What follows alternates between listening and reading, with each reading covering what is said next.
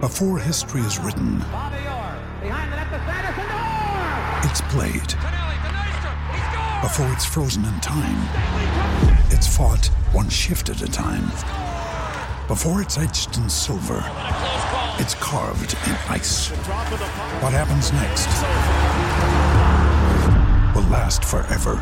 The Stanley Cup Final on ABC and ESPN Plus begins Saturday.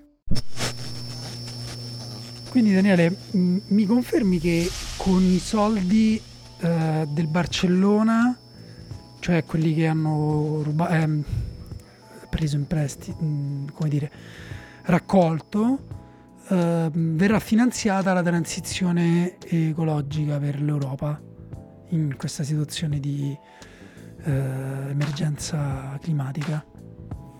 Per l'aggiornamento bisettimanale sulle pene del Barcellona ti devo dire purtroppo di no, anzi ci dovranno fare lo stadio nuovo con parte dei soldi che hanno, diciamo, ipotecato nel futuro della loro squadra.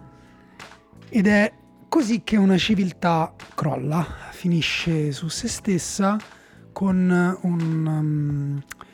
un grande club che costruisce uno stadio nuovo mentre in Pakistan 1000 persone muoiono per delle alluvioni senza precedenti. Daniele, spero che tu sia fiero. Questo è Lobanowski, un podcast che, per chi non l'ha mai sentito, sorprendentemente parla di tattica, direi anche tecnica e in generale di calcio.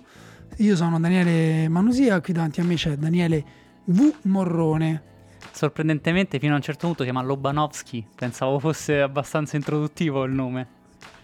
Ah, dici la tattica. No, sorprendentemente però perché abbiamo iniziato parlando di altro. Per chi non lo sapesse, insomma, io e Daniele ci odiamo. No, non è vero, anzi al contrario. A parte una volta mi ha fatto bannare da Facebook perché avevo usato scrivere, non lo so, ho fatto una cosa tipo ti ammazzo scherzando, vabbè. Siamo qui per parlare della coppa più bella del mondo. Guarda, l'idea, il mondo finisce, però con noi che guardiamo la Champions League, almeno mi pare il minimo, sta per iniziare una stagione lunghissima, perché poi verrà interrotta dal mondiale, anche le fasi europee, praticamente 2 stagioni in una, perché abbiamo una stagione super compressa fino a novembre, poi il mondiale e poi ricominciamo una stagione completamente diversa con chissà quali giocatori usciranno dal Qatar vivi. Ma sì, sono d'accordo, cioè nel senso è strano, sarà strano per la preparazione, sarà strano perché sarà una pausa lunga per i club, per gli staff, per la tensione mentale che andrà recuperata, però secondo me si sopravvaluta un po' come i giocatori escono dalle coppe, cioè anche la Coppa d'Africa che è tanto accusata di sottrarre i giocatori alle gloriose squadre europee che sono molto più importanti di nazioni africane, e chiaramente sono ironico, non lo penso, però non è che poi ci sono tutte queste conseguenze se vai a guardare realmente nelle squadre, cioè i giocatori comunque non riescono a reggere il ritmo di questo calcio, hanno tutti più o meno delle forchette di prestazioni variabili e quindi varieranno comunque, cioè magari ti beccavi il giocatore tuo più forte che andava comunque in crisi a febbraio, Neymar c'ha il compleanno della sorella, insomma ci possono essere tante ragioni. Neymar fa parte di una delle squadre di cui parleremo, che noi parliamo nella Champions League, ma parliamo dei gironi delle italiane. Neymar gioca, per chi fosse stato su Marte imbavagliato, legato e messo nel bagagliaio di una Tesla da Elon Musk, nel Paris Saint Germain, che è nel girone della Juventus insieme a Benfica e Maccabi Haifa. Quindi ti ripeto, Dani, Paris Saint Germain, Juventus, Benfica, Maccabi Haifa. Mi piace perché abbiamo una squadra italiana nel girone A e invece partiamo dal girone H, che in teoria dovrebbe essere, se non sbaglio, l'ultimo. Comunque è il girone in cui abbiamo una delle contendenti alla vittoria finale, Paris Saint Germain, 2 squadre come Juventus e Benfica che possono, diciamo, tra di loro essere si giocano nel secondo posto in teoria, e poi una squadra nettamente meno forte, il Maccabi Haifa che si è qualificata attraverso le qualificazioni, ma che sulla carta parte sperando di fare punti, in sostanza. Maccabi Haifa che ha eliminato la Stella Rossa di Zagabria, di Belgrado, scusate. Un errore da niente, nel senso nessuno si sarebbe offeso se mi avessero sentito. No, perché tra l'altro ce l'ho davanti scritta però col nome in suo originale, Krevna Zevda, quindi non c'è avuto un attimo un vuoto, un buco, e per fortuna non ho viaggi programmati da quelle parti tra poco, però appunto diciamo il Maccabi ha battuto la Stella Rossa di Belgrado bene, con un po' di fortuna, però vincendo in casa in Israele 3-2, anche qui con un po' di aiuto da parte della difesa della Stella Rossa. Poi vanno appunto a Belgrado, vanno sotto 2-0 nel primo tempo, riescono a fare il 2-1 con un tirone del difensore da centrocampo che un po' gira rasoterra, un po' il portiere della Stella Rossa poteva fare meglio, e poi riescono a trovare un miracoloso 2-2 al 90esimo su autogol piuttosto clamoroso e mi viene anche un po' da dire triste del difensore appunto, immagino sia serbo, di dove sarà Pavkov, che non è neanche un difensore tra l'altro, è un attaccante. E adesso io mi informo di dove è serbo. Comunque appunto, quindi Maccabi che ha già battuto una squadra che, come dire, uno non se lo aspetterebbe. Hanno questo attaccante haitiano, Pierrot, alto 1,92 m, molto spesso, molto grosso, molto simpatico, cioè nel senso uno di quei giocatori che a noi piacciono comunque, ecco. Poi magari non sono per tutti i gusti, però a noi piacciono. E che altro volevi dire, Dani, sul Maccabi? C'è anche quel giocatore che a me piace molto, che è però, a parte hanno Zahavi, per esempio, che forse qualcuno può conoscere. Aziza, che è quest'ala che ha fatto contro la Stella Rossa un po' impazzire la difesa, perché si spostava a destra e a sinistra, un ottimo cross. Però stiamo comunque parlando di giocatori di un livello, non devono impensierire più di tanto, vanno ovviamente rispettati, ma non puoi pensare che il Maccabi si vada a giocare la qualificazione al girone, dove invece il Benfica, al contrario, trovo che sia una squadra che può essere veramente pericolosa per la Juventus. Sì, io intanto volevo segnalare un altro giocatore del Maccabi, era Sherry, 34enne del Suriname, numero 10, interessante. Allora, io sono un po' più, mi piace sempre sperare che ci possa essere una sorpresa di questo tipo. È chiaro che in questo girone le gerarchie sono come le hai dette te. Benfica che ha rimpiazzato Darwin Nunez con Gonzalo Ramos, un giocatore delle giovanili che gioca con Gonzalo Ramos e Rafa Silva vicini. Hanno preso Enzo Fernandez da River Plate, sta già andando piuttosto bene, gioca a centrocampo con Florentino, brasiliano giovane. David Neres, magari qualcuno se lo ricorda, all'Ajax sull'esterno destro, quindi João Mario, vecchia conoscenza del calcio italiano, a sinistra. Grimaldo, uno dei terzini più che ci si aspettava di più, non so bene che fine abbia fatto, però direi che ormai ha trovato un po' la sua dimensione. Dani, Grimaldo ti ha un po' ancora esplodere verso l'alto.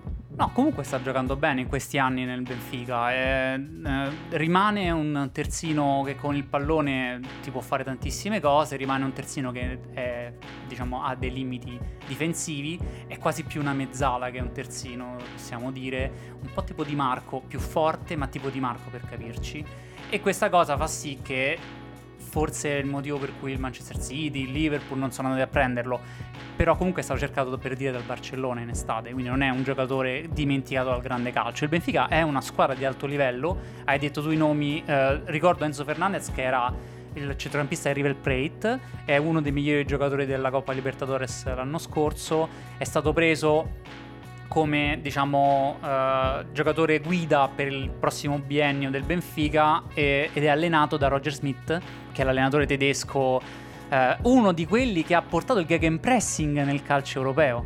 Sì, non solo Enzo Fernandez, tutto il Benfica è allenato da Roger Smith, perché no, proprio a livello sintattico poteva, però ovviamente nessuno scemo quanto me. Sì, appunto, Roger Smith, che era arrivato, forse è l'allenatore che era arrivato più all'estremo nello sviluppo del gegenpressing, che è appunto il gegenpressing è il recupero, chi ci ascolta probabilmente già lo sa, è il recupero immediato della palla dopo averla persa, quindi è quella pressione, quel pressing che viene fatto nella zona della palla dopo averla persa.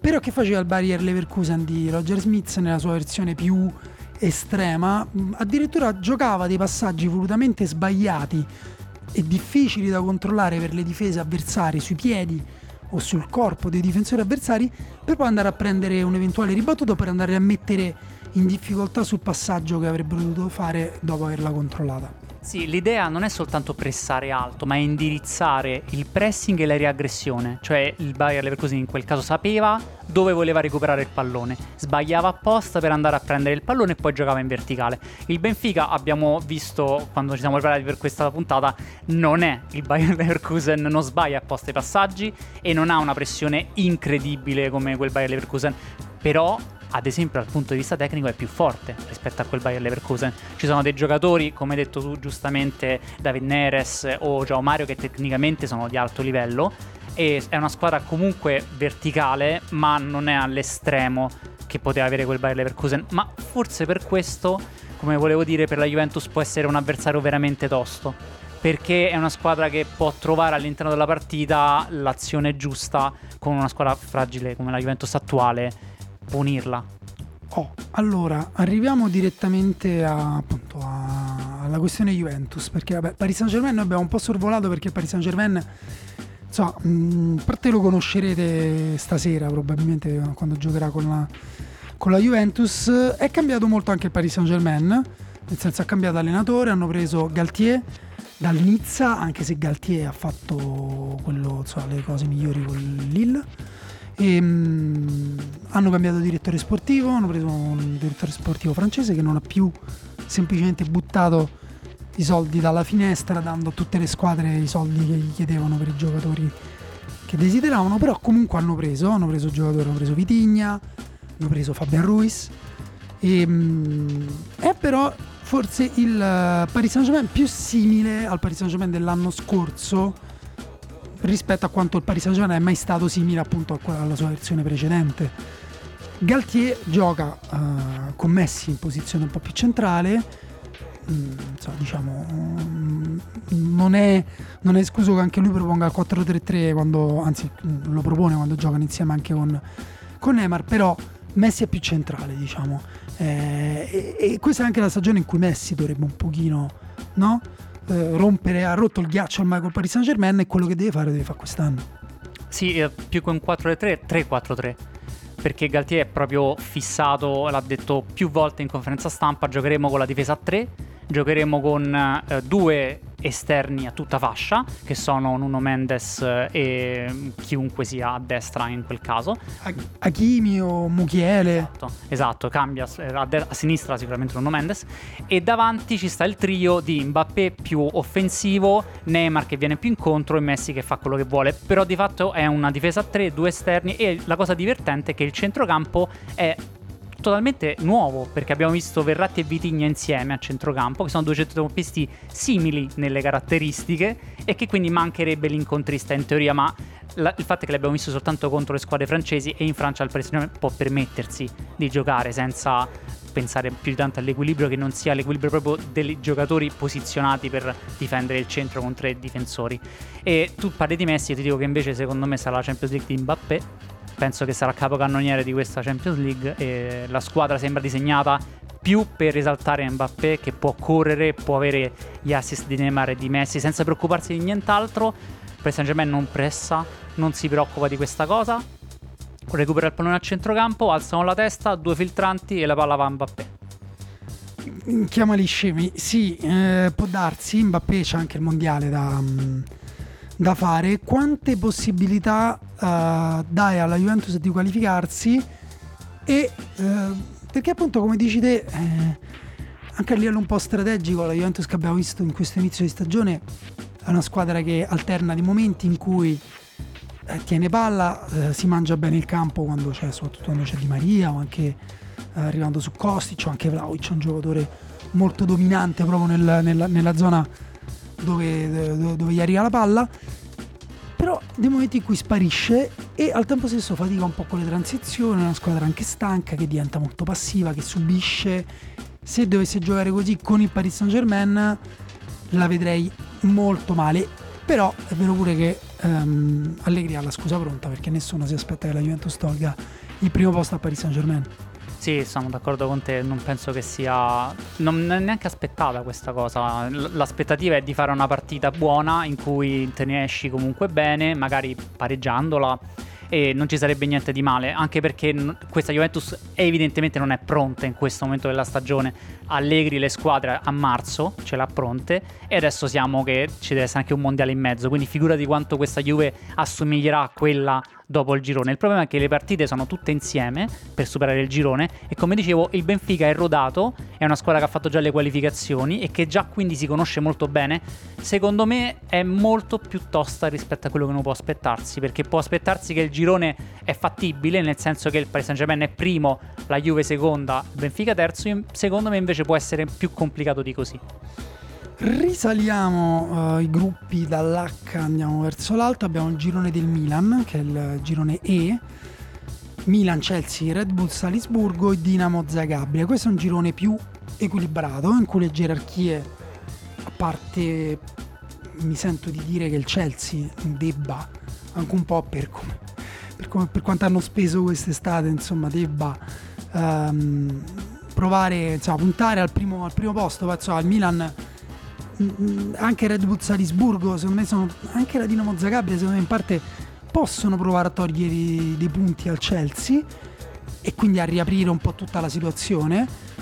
Però a priori il Chelsea, però poi Milan e Red Bull Salisburgo non è così. Per me il Milan è superiore, anche perché è una squadra con un gioco di livello europeo intenso, è una squadra che pressa, è una squadra che sa attaccare i spazi aperti, è una squadra che sa anche difendere con la difesa alta.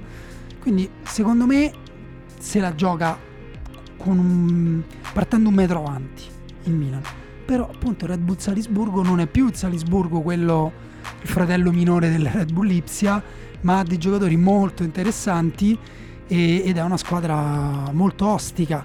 E la Dinamo Zagabria dall'altra parte non è una passaggera, scusa, la Dinamo di Belgrado, cioè la Dinamo di Zagabria che gioca a Belgrado non sarà comunque una passeggiata.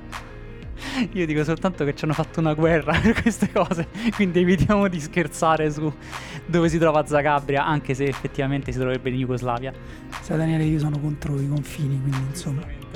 Sì, guarda, da questo punto di vista forse le gerarchie le trovo più definite. Trovo che il Milan sia effettivamente la seconda forza del gruppo e anzi può giocarsela di più con il Chelsea rispetto a con le altre. Sono due squadre ostiche, sia il Salisburgo che la Dinamo Zagabria, però il Milan è una squadra con delle individualità di altissimo livello per questo livello qua, per un girone di Champions League, giocatori che ti possono in un momento risolvere una qualificazione. Nella partita decisiva mi giocherei sempre un gol di Leao e questa cosa comunque pesa nei gironi, perché alla fine i punti li fai così, quando a Zagabria pareggi 1-1 grazie a un gol di Leao all'80°, per dire.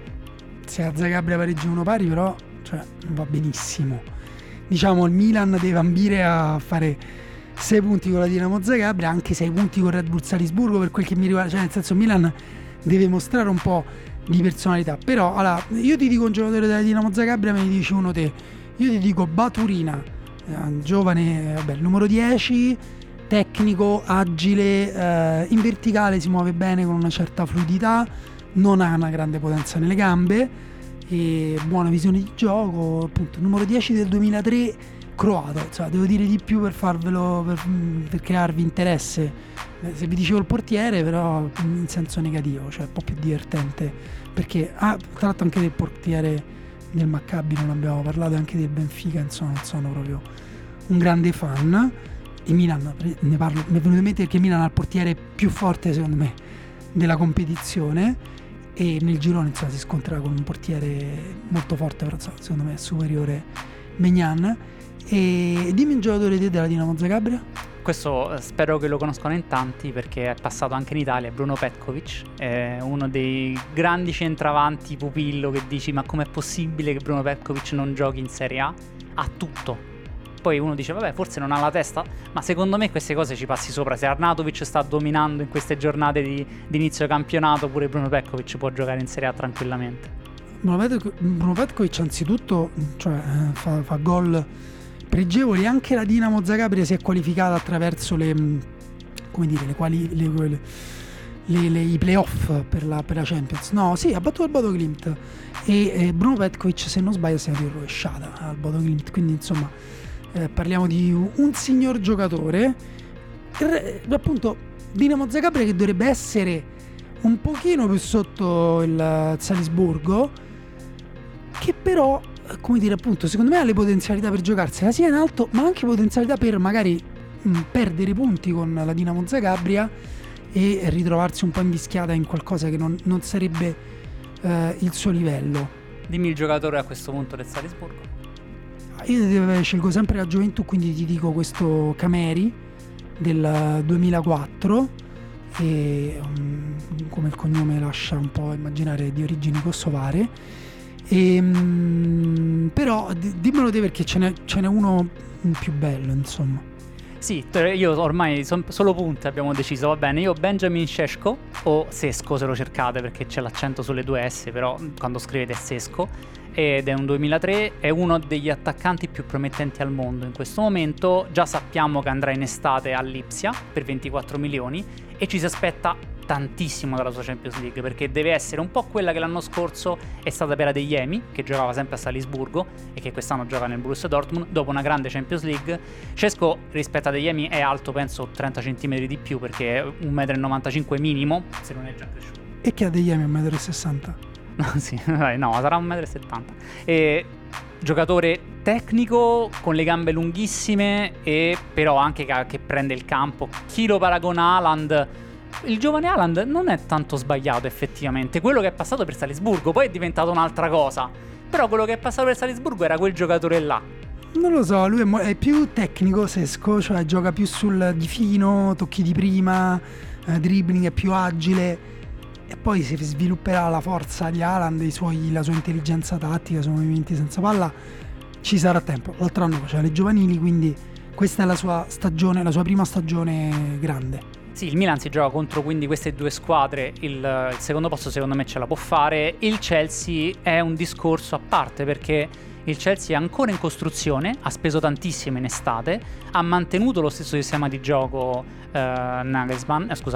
Tuchel, arriveremo poi anche a Nagelsmann. Tuchel ha mantenuto lo stesso sistema di gioco, aggiungendo però ad esempio una punta che dà profondità come Sterling, e aggiungendo un'esterna tutta fascia di grandissima intensità come Cucurella, quindi mettendo un po' di tocchi qua e là per cercare di sistemare dove l'anno scorso era arrivato un po' corto.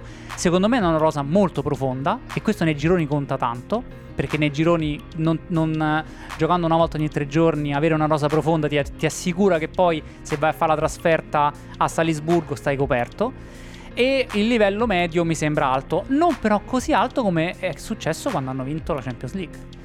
Sì, è da vedere, perché hanno alcune incognite a centrocampo. C'è Gallagher, che l'altro anno ha fatto una buona stagione, quest'anno se ne parla quasi come di un problema. Bisogna vedere, bisogna capire il Chelsea un po' che dimensione vuole prendere. La differenza rispetto alle altre è che hanno molta esperienza, perché hanno raggiunto già una finale, non soltanto hanno raggiunto una finale con questo gruppo, mentre né il Milan né il Salisburgo hanno fatto veramente grandi epopee in Champions League. Recentemente il Salisburgo è arrivato bene, però è stato distrutto dal Bayern Monaco. Allora faccio un salto, sai quale squadra ha raggiunto una finale l'anno scorso che gioca in un girone con un'italiana? L'anno scorso la finale era Liverpool-Real Madrid, quindi azzardo il Liverpool a questo punto, quindi il girone del Napoli.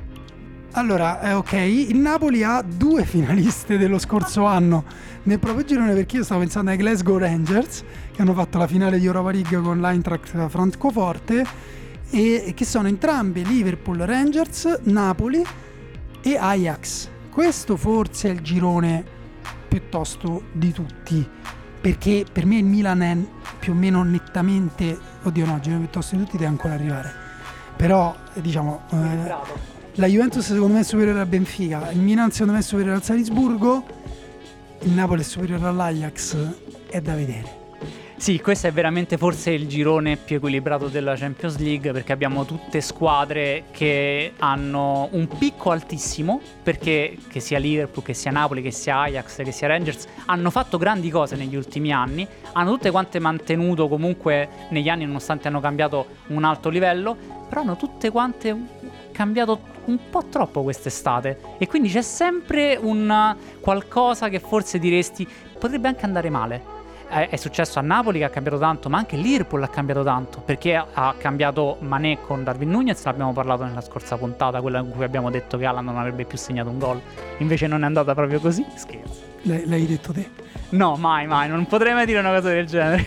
E il Rangers hanno cambiato, perché hanno perso Aribo, che era l'attaccante più in forma della scorsa stagione. L'Ajax ha cambiato tantissimo, perché ha venduto mezza squadra in Premier League, ha cambiato anche allenatore, è arrivato Schröder, penso si chiami, cioè nel senso si chiama così sicuramente. Ti ricordi il cattivo delle Tartarughe Ninja? Schröder. Sì, mi ricordo, ma sì, il cambiamento è giusto sottolinearlo, però secondo me è anche giusto sottolineare che sono quattro squadre che in realtà arrivano un po' al culmine di un progetto, cioè nel senso l'Ajax, il progetto dell'Ajax è quello societario, cioè l'Ajax quasi potremmo non dirvi come gioca, tanto lo sapete già.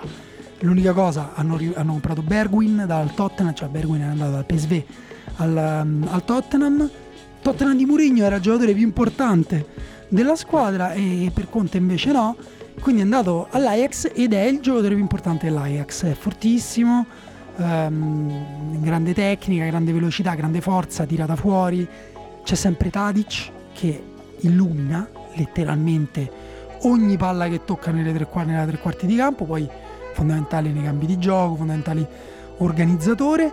Davanti questa potrebbe essere la stagione di Brobberi, molto giovane, vedremo, però è andato via Anthony, che è andato allo United pochi giorni fa, e chi mi indichi, Dani? Bassei, il difensore che hanno preso proprio dai Rangers, spendendo tanto, e di cui abbiamo avuto un'immagine fantastica la scorsa stagione in Europa League, ha quasi dominato in difesa fisicamente, ma anche tecnicamente, era sicurissimo sul pallone, è un frigorifero con gli scarpini, e questa cosa lo rende uno dei difensori più promettenti che abbiamo in questo momento. Sì, senza dubbio, però appunto pure l'Ajax mantiene le sue fragilità, una squadra giovane, una squadra inesperta soprattutto, però appunto bisogna vedere come si adatteranno ai grandi confronti, alle grandi partite. I Rangers anche in un certo senso, allenati da Van Bronckhorst, sono il culmine del loro ritorno dagli inferi, però il loro ritorno che è sempre sono a un passo dal compierlo definitivamente, perché sono dietro il Celtic, che l'altro anno sono arrivati secondi in campionato, hanno perso pochi giorni fa 4-0 con il Celtic Glasgow in campionato, quindi è una squadra comunque un po' particolare. Anche qua ci sarebbe un giocatore da segnalare, che è Čolak, tedesco, alto, quanto è alto? 2 metri pure lui, penso almeno 1,95. No, Tillman, possiamo segnalare Tillman, che è un 2002. Sì, dal Bayern Monaco in prestito, non sappiamo se è stato bocciato dal Bayern Monaco o se lo stanno facendo crescere da un'altra parte. Solitamente al Bayern Monaco i giocatori in cui crede i giovani non li lascia andare via in prestito, ma rimane uno che viene dal Bayern Monaco, quindi vuol dire grande tecnica, grande fisicità, molto veloce e che capisce molto bene il gioco. Come esterno che si accentra è veramente di alto livello, però questo Čolak di cui abbiamo soltanto... ha di fatto qualificato lui i Rangers Glasgow, perché nelle qualificazioni è andato a segno sia nel primo turno che nel secondo turno. Sì, i Rangers hanno eliminato il PSV, viene a dire il Paris Saint Vertmosgen, non lo so, PSV, non so che non è Paris Saint qualcosa, è il PSV che tra l'altro appunto ha battuto invece in Olanda l'Ajax in Supercoppa, l'ha battuto anche bene 5-2. Comunque PSV e Philips. Sì, lo so, beh, di sicuro non era Paris Saint qualche cosa, Paris Saint Van Basten, va bene, PSV Paris Saint Van Basten, questo lo facciamo tagliare a quello, non è vero, teniamo tutto, noi non nascondiamo nulla. Quindi insomma appunto anche qua i Celtic hanno battuto il PSV, il PSV ha battuto l'Ajax, non esiste la proprietà transitiva, Però quindi c'è tutta questa distanza tra Rangers e Ajax, chi lo sa? C'è tutta questa distanza tra Ajax e Napoli? Secondo me sì, secondo me Liverpool e Napoli sono su un gradino leggermente superiore, però anche qui il Liverpool è partito male in campionato, piuttosto male, ha rischiato di perdere anche con l'Everton in più di un momento, una squadra ancora fisicamente dominante, ancora difficile da giocare, però spesso ricorre al tiro da fuori o ricorre all'individualità, cioè ha perso un pochino l'anima, probabilmente anche il fatto che siamo a settembre. Però, come dire, prendere il Liverpool appunto poi in questa settimana non è escluso che qualche punto glielo si possa togliere. Sì, se ti ricordi l'anno scorso Liverpool contro l'Inter fece una gara di ritorno quasi controvoglia, era sicuro di aver già passato il turno e quindi l'ha fatta e ha rischiato veramente tanto in quella partita. Io ho paura che faccia questo girone qua, cioè Liverpool è arrivato in fondo l'anno scorso e ha vinto 3 anni fa quando è stato, e poi è arrivato un'altra volta in finale ancora prima con questo gruppo qua, hanno sostituito Mané con Darwin Nunez, però è questo gruppo qui, sanno che possono arrivare fino in fondo, giocarsi un girone e più la Premier League, quindi una volta ogni 3 giorni, con una rosa abbastanza corta, perché se avete visto Klopp si fida di 16-17 giocatori, e secondo me rischia di perdere più punti di quanto uno si possa aspettare. Sì, è vero che Liverpool anche negli ottavi, anche nei quarti d'altro hanno avuto il lusso di poter arrivare in finale quasi con le mani in tasca, poi purtroppo questo l'ha pagato perché e ha incontrato una squadra che invece è stata forgiata dal fuoco, dalle fiamme degli inferni in cui si è dovuto emergere e uscire, che era il Real Madrid. A questo punto appunto parliamo dell'Inter, il girone è, questo sì, il più difficile. C'è il Victoria Plzen che non dovrebbe fare neanche un punto, forse. No, secondo me puntano a fare belle trasferte, cioè che si godono le città. L'hai visto il video di quando hanno fatto l'estrazione dell'urna e penso fosse il direttore sportivo del Victoria Plzen ha cominciato a ridere quando è uscito fuori che doveva giocare contro Barcellona, Bayern Monaco e Inter in sequenza. Sì, che però manca un modo giusto secondo me di vedere la cosa, perché comunque appunto se fai la Champions League poi vuoi affrontarle quelle squadre là, vuoi vedere le loro strutture, vuoi che vengono da te, perché comunque se viene l'Inter, viene il Bayern Monaco, viene il Barcellona a Plzen, immagino che sia la città e non Vittoria, ci sono i tifosi che sono entusiasti, c'è un ritorno economico importante e fai un sacco di esperienza.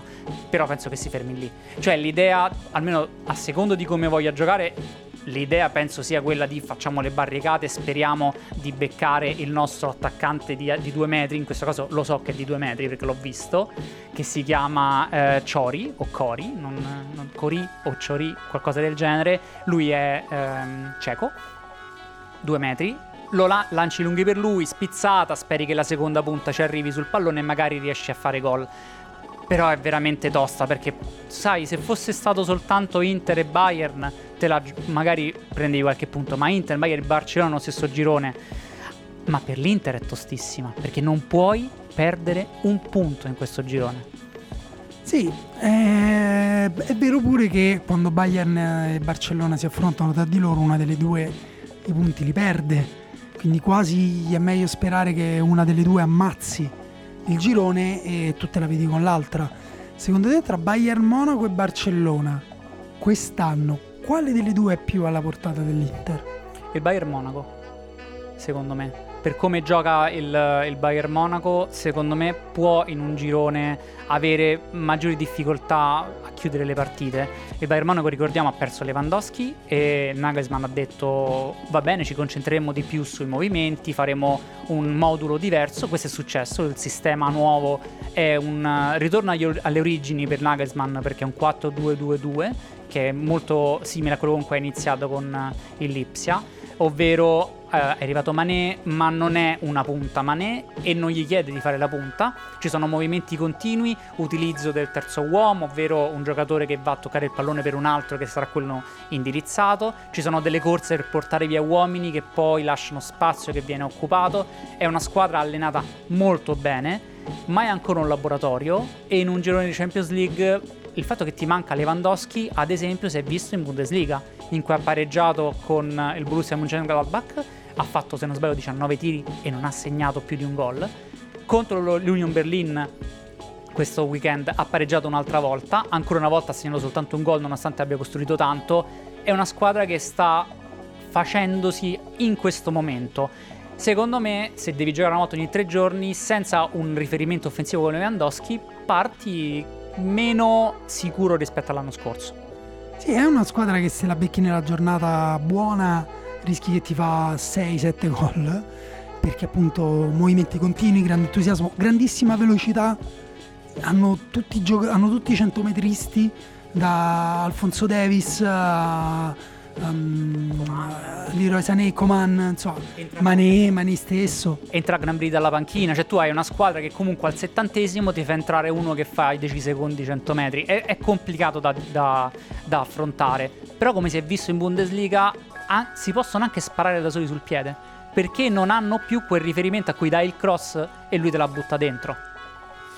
È vero, e c'è anche una certa fragilità difensiva, cioè in difesa c'hanno Upamecano e De Ligt, che sono Upamecano un difensore da difesa a 3 quasi, quando con la Francia lo vuol far giocare Deschamps per esempio passa la difesa a 3 automaticamente, sta come dire lentamente facendo la transizione alla difesa a 4 con De Ligt che viene dai 2 anni alla Juventus in cui si può dire che non abbia imparato nulla.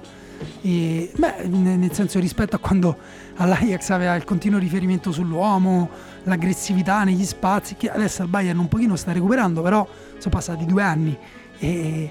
Aspetta, diciamo così, lui ha detto che era venuto in Italia per imparare qualcosa in più, ha imparato che non gli piace come si difende nella Juventus. Vabbè, che è già qualcosa. E appunto questa è stata un po' la campagna acquisti del Bayern Monaco. Hanno preso Gravenberch dall'Ajax, bell'acquisto potenziale, però non è...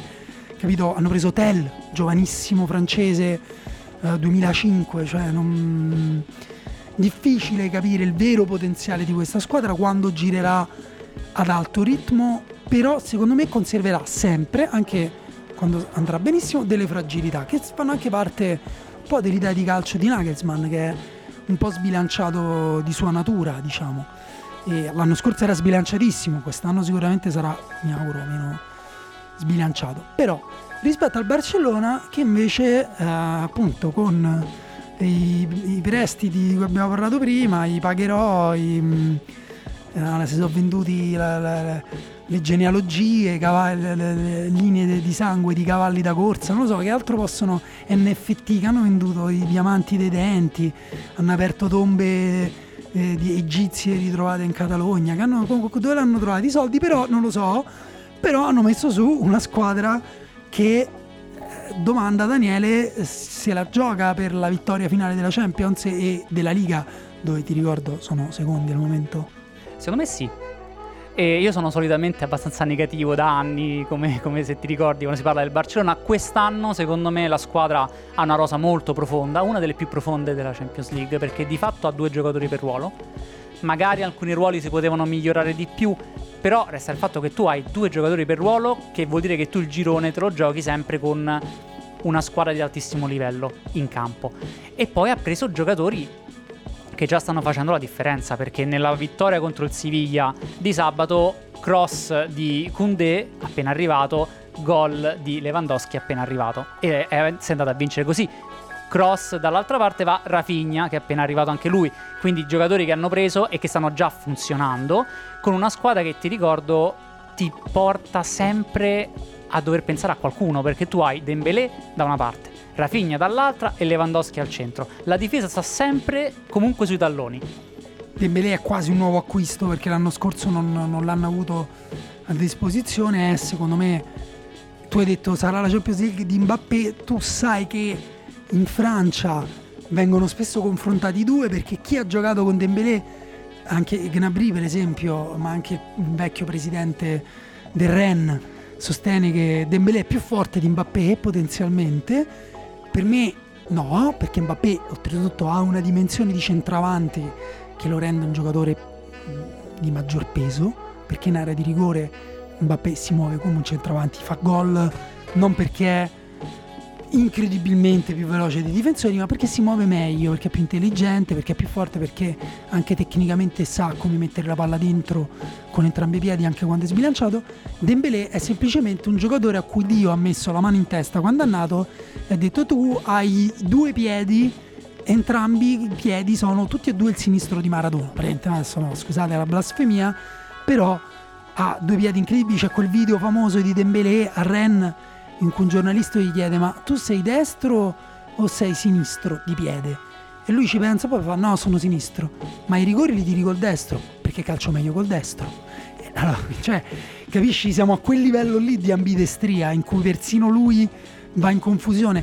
E questa cosa che può sembrare una cretinata, perché ormai diciamo, tutti i calciatori di alto livello sono ambidestri. No, perché magari sanno fare alcune cose con entrambi i piedi, non sanno fare tutto, non sanno tirare, non sanno dribblare e crossare come Dembélé. Nel momento in cui Dembélé punta un difensore, ma diciamo anche due, diciamo anche tre, perché viene costantemente raddoppiato o triplicato, può andare da entrambe le parti, va dove vede un po' più di spazio, e la cosa bella è che gliene basta pochissimo, a volte anche nessuno, perché è oltretutto ha una creatività tecnica tale che è di quei giocatori che passa in qualche modo, la palla va oltre il giocatore e lui gli sfila al lato a una velocità nei primi passi, sembra volare a qualche centimetro da terra.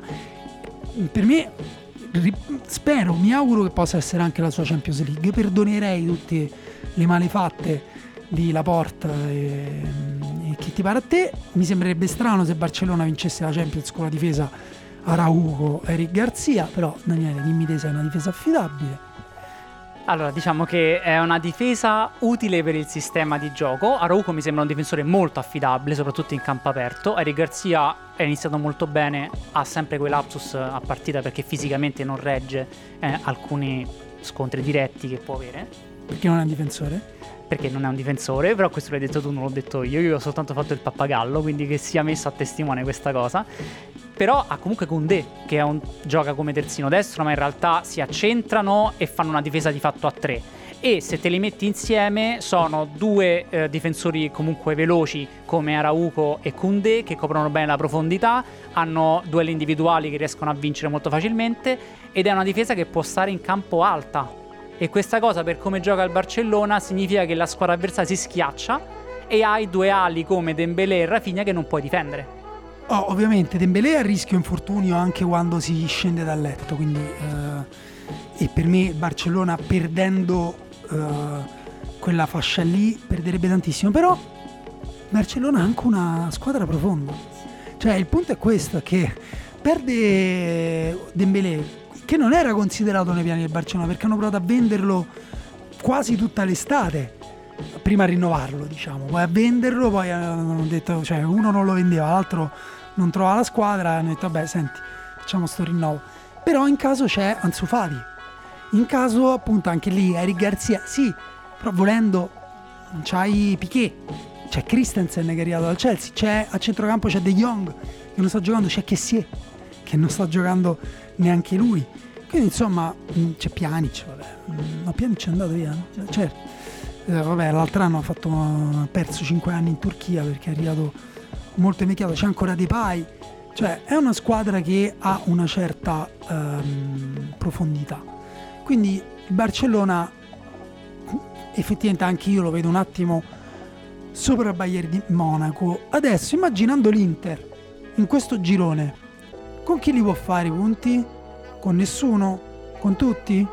È molto complicato, perché effettivamente devi giocartela un po' sperando che si fanno i punti a vicenda alle altre e tu rubi qualcosa in casa, non puoi ovviamente perdere nessun punto in casa, e scusate, rubi qualcosa in trasferta perché in casa non puoi perdere nessun punto, e a quel punto forse paradossalmente i punti contro Viktoria Pilsen saranno quelli decisivi, perché magari c'è una squadra tra queste tre che andrà a perdere o pareggiare contro il Viktoria Pilsen, e saranno quei 2 punti o 3 punti persi che poi ti fanno giocare. Se ti ricordi il girone del Napoli di qualche anno fa, che non riuscì a qualificarsi con mi pare 15 punti, una cosa del genere, che tutti avevano fatto punti tranne appunto l'ultima, e in questo caso mi sembra lo stesso tipo di girone. Potenzialmente possono fare tutti quanti 12 punti e poi vai a vedere chi è che è andato a fare differenza reti negativa contro il Viktoria Pilsen o magari ha pareggiato quella partita che poteva vincere. Sì, tra l'altro cioè, appunto, mi viene in mente che l'Inter tutti questi calcoli non se li può fare, perché sta in un momento talmente difficile, proprio alla ricerca della sua identità. Sto pensando a quello che ha fatto Leao nel derby a De Vrij e Bastoni. Non oso immaginare Dembélé, perché Dembélé è quella cosa, esattamente quella cosa che ha fatto Leao, cioè girare intorno al difensore. Per Dembélé è come bere l'acqua, cioè nel senso, se c'è quello spazio Dembélé va dritto, ti ha girato intorno, tu te lo ritrovi di spalle e probabilmente fai rigore o lo guardi segnare. Sì, poi io continuo a ripetere, c'è Lewandowski che non è uscita così grande come notizia come poteva sembrare, ma in parte è un po' come quando Cristiano Ronaldo è andato alla Juventus. Cioè parliamo di un giocatore che ti fa 30 gol a stagione, che si trasferisce in un'altra squadra e sono 30 gol Lewandowski. Vuol dire che in un girone sono una decina di gol, e che non è poco, perché poi li hai tolti al Bayern Monaco e ci devi giocare anche contro. Sì, io l'ho sorvolato su Lewandowski perché vabbè, tutti lo conoscono. Vedo ancora oggi qualcuno che dice Lewandowski ha fatto 6 gol in 5 partite e dicevano che la Bundesliga era Farmers League. Ma chi lo diceva che Lewandowski non avrebbe segnato? In Liga era sicuro che avrebbe fatto 20-30 gol, 25-30 gol anche là.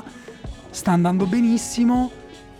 È tra l'altro un giocatore con una dimensione tecnica sottovalutata. Fin qui secondo me il Barcellona gli restituirà, se andrà in là nella Champions, una reputazione un po' più complessa rispetto al Panzer che mette dentro le palle nell'area piccola, perché Lewandowski ha un gioco di sponda, una visione di gioco, un'intelligenza tattica e dei piedi abbastanza raffinati. Si vedrà. Si vede già, però se ne accorgeranno tutti. Quindi insomma sì, il Barcellona è un po' una delle squadre che a sorpresa, mi viene da dire, sarebbe quasi un outsider, perché appunto da un anno all'altro è riuscito a fare questo salto incredibile, e l'Inter dovrà trovare secondo me un'anima di ferro per non fare il vaso di goccio. Molto bella. Adesso però usciamo un attimo da questo discorso solo sulle italiane e ti chiedo le tue 3 squadre, diciamo, che possono giocarsi seriamente questa Champions League. 5, dai. Le 5 squadre che si giocano questa Champions League in generale. Vabbè, c'è Real Madrid che come al solito ha barato nei gironi, nel senso ha fatto in modo di avere un girone che può mandare a giocare non lo so, me e te, perché c'è Red Bull, Shakhtar e Celtic. Quindi insomma, voglio dire sì, insomma, tranquillo. Vedremo poi ottavi, quarti. L'altro in realtà non è stato fortunato nei sorteggi, è stato fortunato nello sviluppo delle partite, anche se ho scritto parecchio perché per non dover fare il disclaimer, ma no, se lo meritava, perché ho fatto elogi sperticati a quel Real Madrid proprio per andare contro alla retorica del culo. Però va detto che è una squadra che non ha avuto sempre controllo, ha perso un giocatore che le dava grande controllo, che era Casemiro. Anche loro stanno affrontando un rinnovamento con Tchouaméni e Camavinga. Vediamo dove arriva, però secondo me la strada del Real Madrid è tracciata bene. Quindi io vedo Real Madrid, ogni anno può essere l'anno del Paris Saint Germain, così come ogni anno può essere l'anno del Manchester City, ma secondo me nessun anno è stato come quello del Manchester City come questo, perché con Haaland 10 gol in 6 partite giocate con il City è... sì, secondo me il City è forse la squadra, non lo so, se dovessi immaginare la finale vedo bene City Paris Saint Germain, però magari no, sicuramente arriverà qualche squadra a sorpresa con un po' più di animo, tipo appunto Real Madrid o l'Atletico Madrid, non lo so, Dani te? Io ho detto City e Paris Saint Germain. Sì, diciamo che l'Atletico se l'è mangiata l'anima ormai. Dai, facciamo così, anche per me City è in questo momento forse quella che direi finalista. Le altre è molto più aperto, perché il Real Madrid, sono d'accordo con te, arriva in fondo, ma proprio per naturalezza. È il Real Madrid e quindi arriva in semifinale di Champions League. Però sta cominciando a diventare, cioè prima o poi non arriverà in semifinale, cioè, o arriverà prima o poi la stagione in cui non ci arrivano. E non lo dico perché sono socio del Barcellona, ma proprio naturalmente prima o poi non succederà più, dai. Magari è quest'anno. E forse il Paris Saint Germain è veramente troppo costruita come squadra. e se si rompe qualcosa li salta tutto, secondo me, nello spogliatoio, non tatticamente. Hanno già litigato Mbappé, insomma, Neymar, si dice, cioè hanno litigato per un rigore, si dice che il litigio fosse più sostanziale. Daniele, qual è la squadra italiana che andrà più lontano e dove? Ok, la squadra italiana che andrà più lontano è il Milan, che arriverà bella lontano, lasciamola così. Secondo me il Milan, proprio perché si è costruita la sua narrazione in Serie A, ha fame, secondo me, questo spogliatoio di far vedere anche in Europa. Guarda, io pure avrei detto il Milan e ti dico che secondo me potrebbe essere la squadra che arriva a sorpresa in semifinale, come è stato magari il Benfica l'anno scorso. No, il Benfica ai quarti. Vabbè, un quarto, una semifinale. Napoli per me ha le qualità, Napoli ha giocatori, se dovesse, come direbbe Spalletti, trovare la personalità Ndombélé, trovare la personalità Kvaratskhelia per fare male anche a quel livello là, chi lo sa qual è il limite del Napoli, non lo sappiamo. La Juventus per me ha i giocatori per fare tranquillamente un quarto di finale, ma tranquillamente agli 11. Hanno voglia di giocare a calcio abbastanza per arrivare fino a là? Non lo so. L'Inter si dà un pazzigno della croce, perché se escono dal girone poi the sky is the limit, però esci dal girone. Sì, esatto. Cioè esci nel senso arriva esatto, non andare in Europa League, escilo dal secondo posto. Sì, abbiamo un po' distrutto il Bayern Monaco, non volevamo distruggerlo così tanto. L'idea è che è una squadra in costruzione e potrebbe non trovarsi. Se si trova, secondo me il Bayern Monaco rimane comunque una delle favorite, perché hanno un livello di gioco e dei giocatori così ben integrati. Non abbiamo detto Thomas Müller, che rimane un giocatore che ti assicura un livello altissimo in Champions League, anche solo per l'esperienza. E anche il Liverpool, se si trova, sono sempre dell'idea che potenzialmente City e Liverpool siano le squadre più forti d'Europa. Vedremo, l'anno scorso il Liverpool ad esempio l'ha dimostrato, il City alla fine no, quest'anno magari è il contrario, il City lo dimostra, il Liverpool no, ma in teoria la mia finale è City-Liverpool. Va bene, bello, sì, è vero, il Liverpool è effettivamente anche un'altra squadra che basta veramente poco per ritrovare quell'anima, insomma, che la rendeva superiore a apparentemente tutte. Noi abbiamo parlato della squadra, forse dopo il Community Shield, forse è la squadra più ingiocabile quando è in forma, anche più del Manchester City secondo me, perché è più completa, è più complessa, anche un gioco più mi viene da dire con più forza, quasi con più virilità, perché con questi lanci lunghi, cambi di campo, tanti giocatori che possono mettere l'ultimo passaggio, ripeto, quando sta bene, più un attaccante fortissimo, anche se sta un po' impazzendo al contatto con i difensori della Premier, però ci sta anche, però sta andando molto bene anche lui, e quindi niente, ci sentiamo molto presto, perché adesso viene il bello della stagione. Daniele, vuoi dire la tua V perché sta per Victoria Plzen? No, però sarebbe bello Victoria Plzen, invece no, non lo dico. Va bene, alla prossima, ciao.